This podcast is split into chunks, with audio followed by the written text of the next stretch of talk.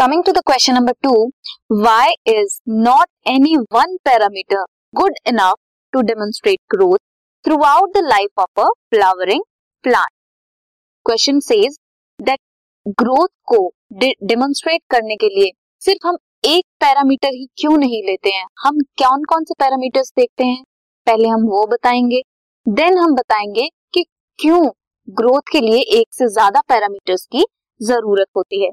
सबसे पहले ग्रोथ जो है प्लांट में, वो कहाँ होती है?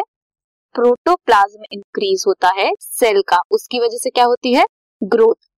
सेल क्या करता है? डिवाइड करता है। डिवाइड होने के बाद सेल ग्रो करता है। कैसे ग्रो करता है? By increasing the protoplasm of the cell अब मेजर क्या है ग्रोथ का?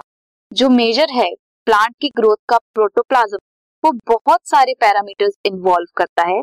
Such as weight of fresh tissue sample weight of dry tissue sample and differences in length area volume cell number measure होते हैं जो along the growth period means growth के time पे कैसे कैसे सेल नंबर चेंज हो रहा है लेंथ चेंज होती है एरिया चेंज होता है वॉल्यूम चेंज होता है, इन सब पे भी डिपेंड करता है।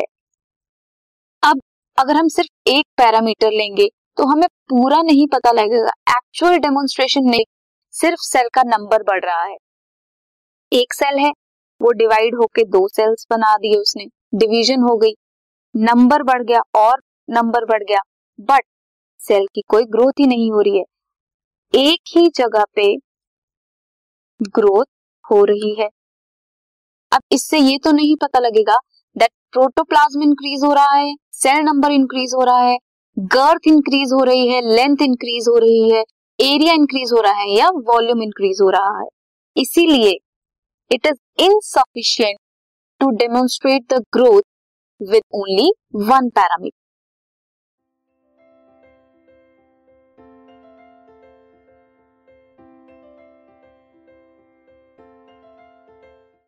this podcast is brought you by Hubhopper Shiksha Abhiyan अगर आपको ये पॉडकास्ट पसंद आया तो प्लीज़ लाइक शेयर और सब्सक्राइब करें और वीडियो क्लासेस के लिए शिक्षा अभियान के यूट्यूब चैनल पर जाएँ।